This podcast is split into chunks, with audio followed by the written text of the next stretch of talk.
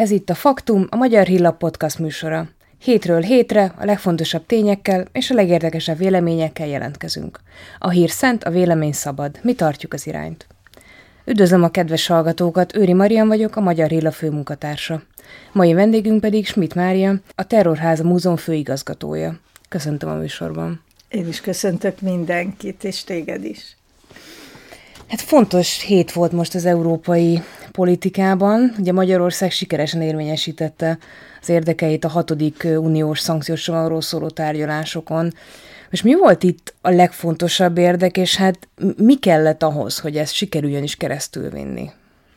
Hát a legfontosabb érdek az volt, hogy Magyarországnak az energiaellátása az biztosítva legyen, ugyanis az Unió úgy gondolja, hogy Oroszországot szankciókkal fogja térdre kényszeríteni. Itt ugye meg, meg kell rögtön kérdezni, hogy miért jó az, ha Oroszország térdre van kényszerítve, hogy az miért jó Európának, és hogy biztos, hogy ezek a szankciók jó módszereke, biztos, hogy Oroszország többet veszít általuk, mint az európai földrésznek a másik része, tehát ezek mind olyan kérdések, de ezen belül úgy, úgy látjuk, hogy egyre inkább mennek el az energiaellátás irányába is, nem vagyok meggyőződve róla, sőt, inkább az ellenkezőjéről, hogy mindjárt a gáz is napirendre kerül, és ugye ez azt jelenti, hogy Magyarországnak le kellett volna mondania úgy a, az olajról, a biztonságosan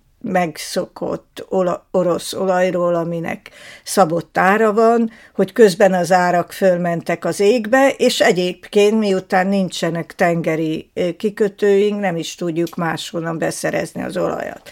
Amit sikerült Orbán Viktornak elérnie, az az, hogy hogy a, a vezetékes olaj, tehát azokba az országokba, ahol nincs tengerpart, oda továbbra is jöhessen Oroszországból. Természetesen szokás szerint egy sor más európai országnak az érdeke is az volt, hogy, hogy ez Igen. így maradjon. Megtudtam, eddigi tanulmányaimat cáfolandó, hogy Németországnak sincs tengerpartja, az ott valami lehet ott északon, de nem tudom micsoda, mert Németország is kapott mentességet, ahogy, ahogy egy sor szomszédos ország is. Tehát itt háttéralkuk vannak, itt háttér megállapodások, hogy mikor, mire, kimond nemet, mit kiakadályoz meg, és ezt a játékot játszuk, ezt a, játszák ezt a politikai játékot, de nagy siker, hogy, hogy a magyar szempontokat sikerült érvényesíteni. Összességében, összességében egyébként mi a véleményed Európa politikájával, így Ukrajnával és Oroszországgal kapcsolatban? Tehát mennyire, mennyire hatékony ténylegesen ez a szankciós politika, és egyáltalán ugye, ahogy most felismerülte, jó ez az irány? Ugye, tehát vannak ugye ezzel kapcsolatban ugye eltérő nézőpontok, ugye hallott ugye te például, amíg ugyanúgy Davosban Soros György arról beszélt, ugye kimondottan ugye egy ilyen szankciópárti, ugye egy ilyen háborús van, míg mondjuk Kissinger pedig arról beszélt, hogy a béke felé kell menni, Ukrajnának akár ugye engednie is kell területileg Oroszországgal szemben.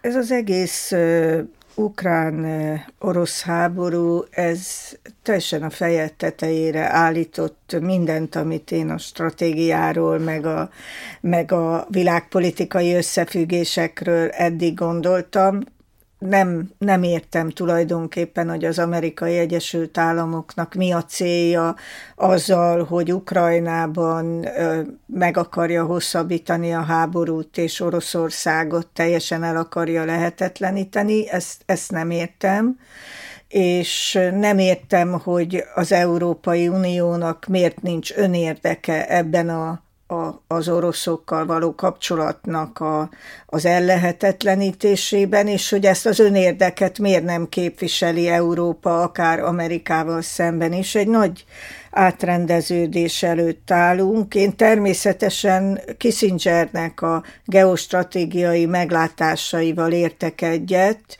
mert ugye Kissinger azt mondja, hogy a cél az, hogy Oroszország megmaradjon, az orosz és a világ gazdasági kapcsolatok azok ne sérüljenek egy ponton túl, és hogy Oroszország ne gyengüljön meg, mert az olyan problémákat okozhat, amelyek ma még nem előre láthatóak. Részben azért, mert délen a muszlimoknak az előtörését akkor nem állítja meg senki, részben meg keletről a kínaiakét. És az is lehet, hogy Kína, India, Oroszország összebútorozik, és az egy, megint egy hatalmas kihívást jelent az amerikai Egyesült Államoknak, amit nem tudom, hogy mérlegelnek-e. Most ugye Soros György az egy teljesen más helyzet, mert a Soros az magánérdekeket képvisel, nem geostratégiákban gondolkodik ebben a tekintetben. Ma jött le egy hír, hogy a Soros Györgynek a fia, Alex, aki ki van a birodalomnak a vezetésére jelölve, a Soros Alapítvány ukrajnai vezetőivel, meg az apjával együtt posztolt egy fotót, és azt írta, hogy hát 30 éve vagyunk jelen Ukrajnába, nem engedjük el a befektetéseinket. Hát Soros György 30 éve ott van Ukrajnába, keveri a kártyákat, mindenhova megpróbálja a saját embereit helyzetbe hozni, irányítani. Már 2014 novemberben a Soros egy cikkbe megírta, hogy mi az elvárása az új, az Euró Majdan utáni ukrán kormánytól, és ez egyértelmű üzenet volt. Neki az volt az elvárás, hogy a természeti kincsek és az olajvezetékek és az olaj és a gázkincsek fölött amerikai befolyás érvényesüljön. Ennek vagyunk a tanúi egyébként. Amerikának mindenképpen érdekes a szerep ebben a történetben, hiszen egyfelől azt látjuk, hogy hát eszméletlen mennyiségben nyomják a pénzt és a fegyvert Ukrajnában, miközben nyilván szeretnék azért Oroszországot elválasztani Európától, viszont ezzel Oroszországot ugye tolják is azért Kína felé, tehát nehéz megérteni ebben a helyzetben, hogy ennek hol a vége, és, és mit akarnak ezzel a helyzettel elérni. Az biztos, hogy Európa jól létem miatt nem igazán aggódnak Washingtonban. Én, én azt gondolom, hogy a második világháború után Amerika a nyugati területeket, tehát Nyugat-Európát azt a saját befolyása alá vonta, és már a teljesen amerikanizálta. Ugye keleti fele az csak 90-től került amerikai befolyás alá, és most úgy érzi az amerikai Egyesült Államok, hogy a teljes kontinenset nek a, a, az egész erőforrását és mindent közvetlen amerikai irányítás alá vonja. Ehhez jó ö, cél az, hogy a NATO-t meg kell erősíteni, ugye Európának nincs védelmi képessége, különösen a németeknek nincs védelmi képessége, a britek kimentek, akiknek volt.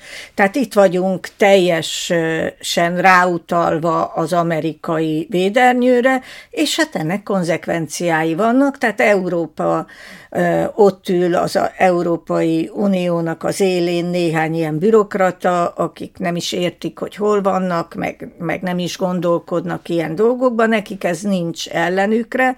Valójában a média már majdnem mindenhol teljes egészében amerikai befolyás alatt áll a nyugati országokban, és most a gazdaságnak a teljes kiszolgáltatott tétele folyik, hiszen ha ha lemond Európa a, az orosz energiáról, nem marad más, mint hogy máshonnan szerezze be. Ezek e részben sokkal drágább, rész, drágábbak lesznek, részben nem lehet tudni, hogy folyamatosan el tudják-e látni a kontinenst azzal a, az energia mennyiséggel, amire szükség van. Tehát egy nagy átrendeződés előtt állunk Európában, és nem látom, hogy ez mennyiben tükrözi az európai kontinensnek az érdekeit. És van ugye egy másik kérdés is, hogy a nemzeti identitások le bontásával Európa nyugati részében egy jóléti identitás lett az általánosan elfogadott. Na most, ha a jólét megszűnik, akkor mi lesz? Akkor milyen társadalmi kohézió lesz azokban az országokban, ahol egyébként jelentős migráns tömegek is vannak, és most ezt egy ilyen nem konkrétan értem, mert hiszen másod-harmad generációs olyan etnikailag eltérő tömegek is vannak, akár Franciaországban, Németországban, akiknek a, a, a jóléte az biztosította a társadalmi békét. Nem tudom, hogy ez, ezzel mi lesz. Hát igen, hát a feszültségek ezen a téren mindenképpen folyamatosak azért az utóbbi időben, tehát felkelések, tüntetések, lázongások, fosztogatások vannak azért, mert ő, ö, európai országokban is, és hát ö, azt láthatjuk most azért, ugye, ahogy erről beszéltünk is, hogy nagyban hozzájárul Európa szuverenitásához az, hogy ugye nem csak Amerika felé nézünk, hanem azért ugye van egy Európának is van egy keleti nyitása, meg Magyarországnak is, és hát mind, mind ugye európai, mind a, mind a magyar politikában megvannak azok az erők, akik ugye csak azt mondják, hogy de nem nekünk ugye csak, csak nyugat felé kell hát most orientálni, tehát akkor milyen, milyen mozgásterünk maradna akkor egy ilyen helyzetben? Semmilyen, de hát ez a cél. Tehát ez a cél, hogy el legyen vágva minden más irányba az európaiaknak a, a mozgása, hogy teljesen kiszolgáltatottá váljanak az amerikai Egyesült Államoktól.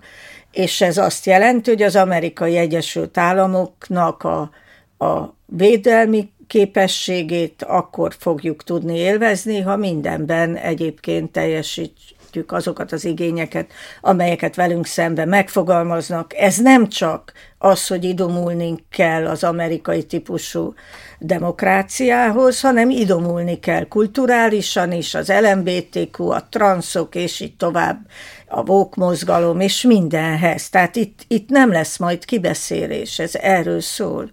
Mert hiszen azt fogja mondani, hogy csak az kaphat a palagázból, ha egyáltalán van nekik annyi, hm. hogy jut ide is, ezt nem tudom.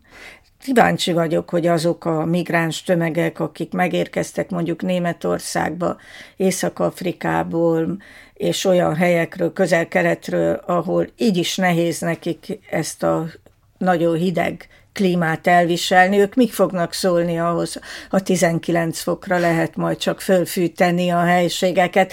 Egyszerűen ő nekik már 30 fok alatt is hideg van. Szóval nagyon, nagyon nagy hatása lesz ezeknek a dolgoknak. A másik nagy hatás pedig az, hogy mondjuk én 16 éve mondom, hogy Angéla Merkel tönkretette Európát, és most látja mindenkit. Tehát Németország megszűnt. Németország nem, nem jelentkezik. A német kancellárnak nincs véleménye semmiről. Meg se kérdezik.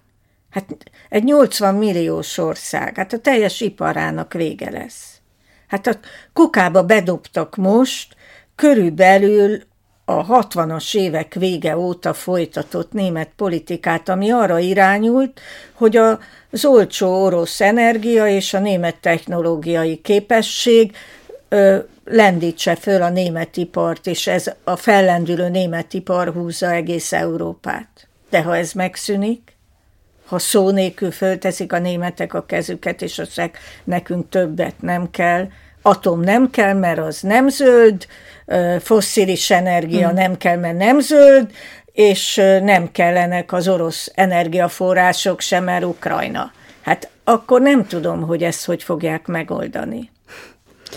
Hát igen, ez mindenképpen nagy kérdés lesz. Na de ugye miközben nem halljuk a, a német kancellárt, a német sajtót, az viszont ugye nagyon is, és ugye most olyanokat lehetett napokban olvasni a német sajtóban, hogy Orbán Viktor áruló, egyébként is mennyivel jobb hely lenne az Európai Unió, nem lenne benne Magyarország. És ugye amiből most diplomáciai botrány is lett, hogy az osztrák közmédia hát egy, Ausztriáról ne beszéljünk, az annyira egy tréfa, hogy azt nem is lehet minősíteni Ausztriát. A német sajtó teljesen amerikanizálva. Hát ez ugyanolyan, mint Magyarországon van ez a 444 Amerika hangja. Hát az egész német sajtó Amerika hangja. Hát ott nincsen szuverén német vélemény. Hát ott nincs vita, én már körülbelül tíz évvel ezelőtt elmondtam, hogy Angela Merkelnek sikerült az egész Németországban egy nagy NDK-t csinálnia, akkor azt mondták, hogy nem igaz, tessék megnézni.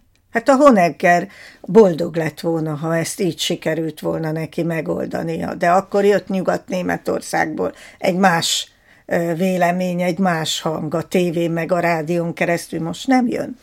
Most csak Most ugyanazt van. mondják mindenhol. Csak ez van, igen. Igen. És hát ugye ez az osztrák ügyemből az ügylet, hogy, hogy itt azt írt a közmédi egyik vezetőjét, ugye ugyancsak a Facebookon, hogy hát Orbán Viktor itt a nagy brüsszeli harcokban biztos annyira izgul, hogy akár szívrohamot is kaphatna, és egyébként persze ugye tagadta, hogy arra utalt, amire hát nyilvánvaló, de mondta, hogy egyébként jobb hely lenne a világ, hogyha nem lenne Orbán, nem lenne Putyin. De, hát ilyen egy, ilyen egy identitás nélküli, csak a jólétből a, ö, profitáló országot, amely hetente nyírja ki a politikai elitjét, amelyik megengedi, hogy a kancellárját elzavarják, a következő kancellárt elzavarják, hogy a szabadságpárt vezetőjét kinyírják, tehát hogy, hogy az, ez milyen ország ez az Ausztria, és más nem tud, mint velünk szembe óberkodik. Tehát azt hiszik, hogy még mindig ott ül a császár Bécsbe, aki egy nagy birodalmat irányít. Tehát jelentem, nem. Tehát nincs már császár, és nem tartozunk hozzájuk. Arról lehet szó, hogy majd mi egyszer hajlandóak vagyunk őket befogadni, de ahhoz el kéne kezdeni jól viselkedni. Tehát elegem van ebből a, a, a nyugati arroganciából, ami a német médiából, az angolból, az osztrákból jön. Tehát ugye ezt hagyják már abba. Ez már unalmas.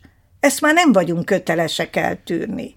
És mi nem szoktunk így írni osztrák ö, ö, politikusokról, pedig hosszasan tudnám elemezni, hogy mi volt a véleményem Fajman kancelláról, akinek ma nevét se tudja senki. Hogy viselkedett Igen. az velünk szembe, 15-ben a migrációs válságban. Mit merészeltek megtenni az osztrákok, amikor száz magánautót ide küldtek, hogy a migránsokat kimenekítsék Magyarországról, megsértve a magyar törvényeket, az európai törvényeket, csak az arroganciájuk, a felsőbbrendűség tudatukból kiindulva.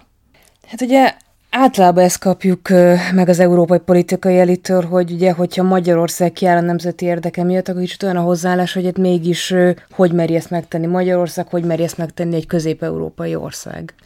De hát ugye eddig legalább volt ebben valami konzekvens véleménynyilvánítás, mert azt mondták, hogy a nemzeti kérdés nem számít, a nemzeti szuverenitás védelme elavult, a határok védelme elavult.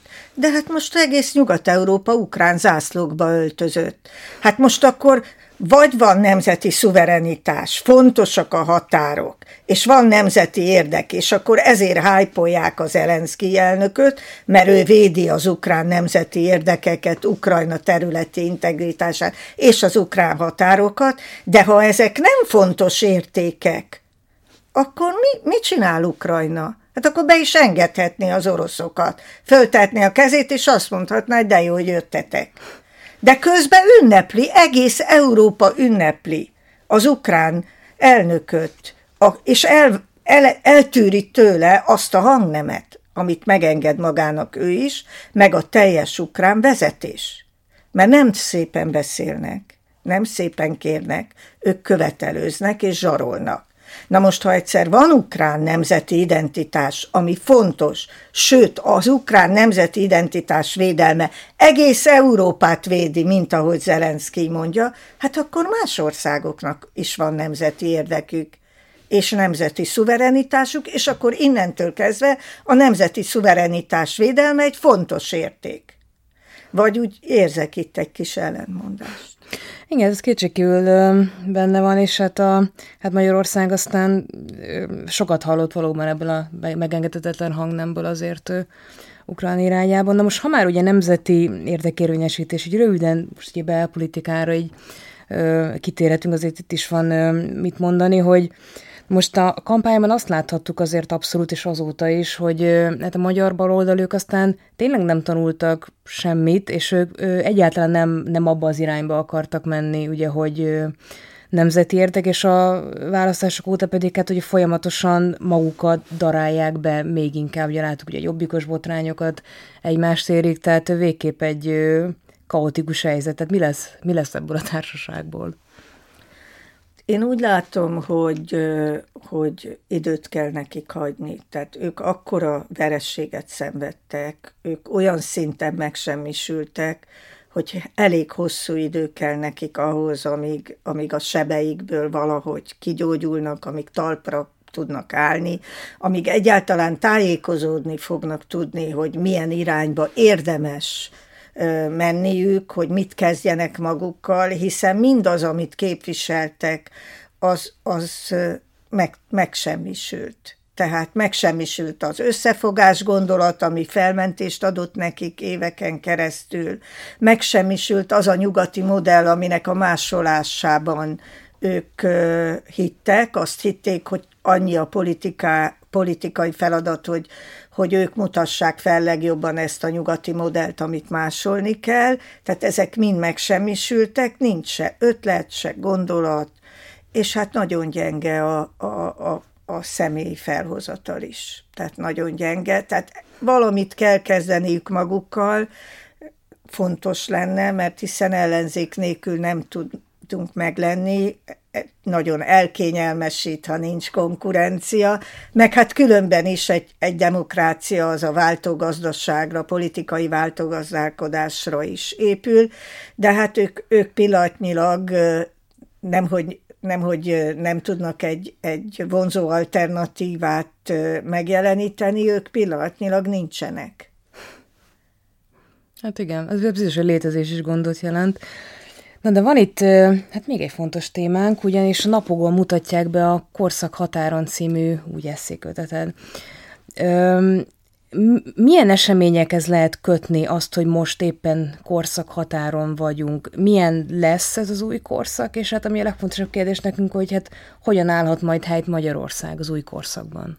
Hát, hogy milyen lesz az új korszak, azt nem tudom. Tehát a történésznek azért van egy nagy előnye, hogy mindig visszafelé néz, és nem előre.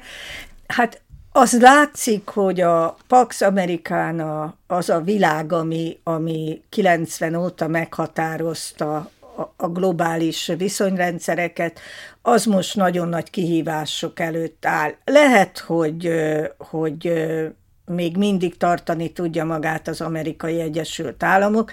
Lehet, hogy a hanyatlása az még hosszú évtizedeket vesz igénybe, de hogy elindult lefelé a lejtőn, az nem kérdéses. Az római világbirodalomnak a bukása is 400 évig tartott, tehát, tehát lehet, hogy ez is egy hosszabb időt fog igénybe venni. Azt lehet azonban látni, hogy a világ már nem egypólusú, és itt főleg Kínára utalok, meg Indiára, meg a különböző földrészekre, Dél-Amerika, Afrika, tehát mind új játékosok jelennek meg, akik lehet, hogy majd összefognak Amerikával szembe, lehet, hogy Amerikának sikerül majd egyiket, másikat időlegesen maga mellé állítani, ezt nem lehet tudni.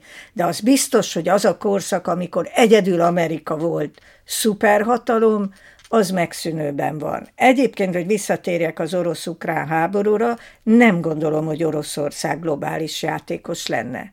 Oroszország legfeljebb abba az irányba tud elmenni, és szerintem a Putyinnak ez a, a, van a horizontján, hogy regionális tényező legyen.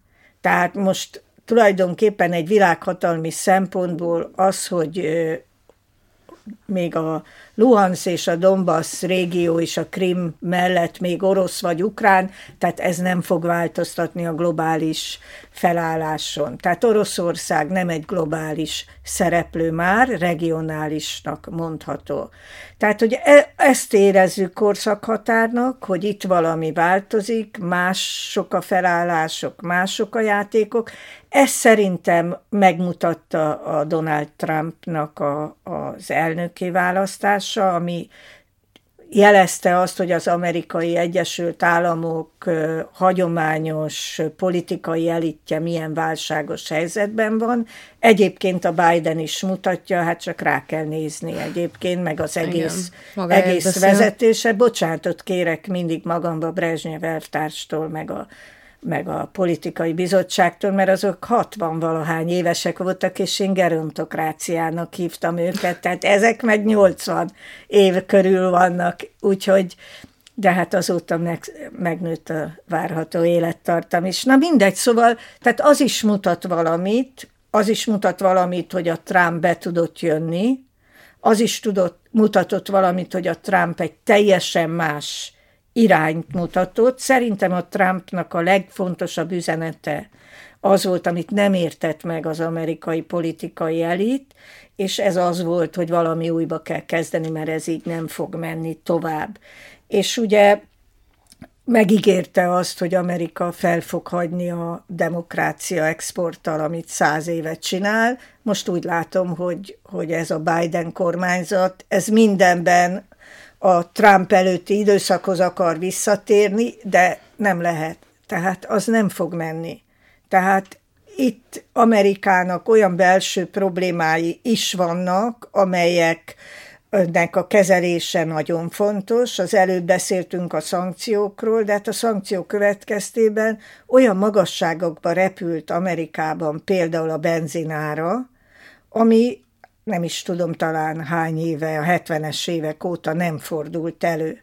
És ez azt jelenti Amerikában, ahol a tömegközlekedés azért nem olyan nagyon kiépített, hogy az emberek, akik hatalmas távolságokat hatalmas autókkal tesznek meg, egyszerűen bezárásra ítéltetnek. Tehát ott azért nem olyan egyszerű biciklivel menni azt a nem tudom én 60-80-120 mérföldet, amiket megtesznek naponta. Tehát ott is belső problémák vannak, nagyon jelentős a kínai, Kínától való félelem, nagyon jelentős a Kínával való konkurencia.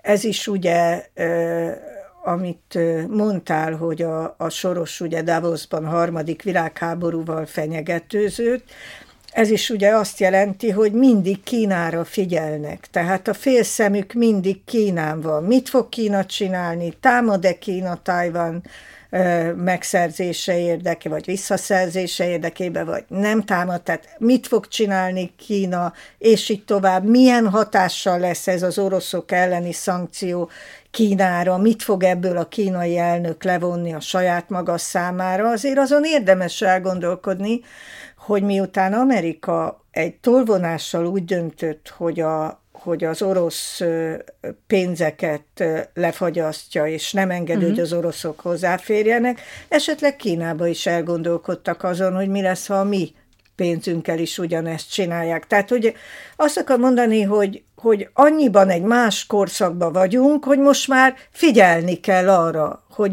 milyen következtetéseket von le ebből Kína vagy India 30 évvel ezelőtt nem kellett figyelni, mert senkit nem érdekelt, hogy ők mit csinálnak, mert az volt, amit Amerika mondott.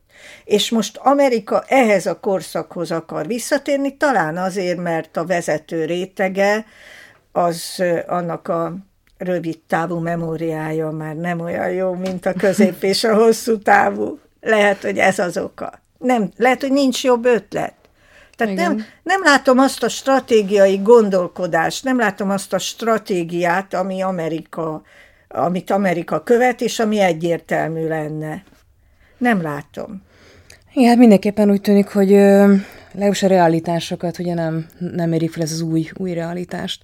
Hát nagyon sokat tudnánk még erről beszélni, de hát először is akkor ajánljuk a, a könyvet, és a, a faktum viszont már sajnos ennyi volt. Köszönjük Svit Mária főigazgatóasszonynak, hogy itt volt velünk. Köszönöm.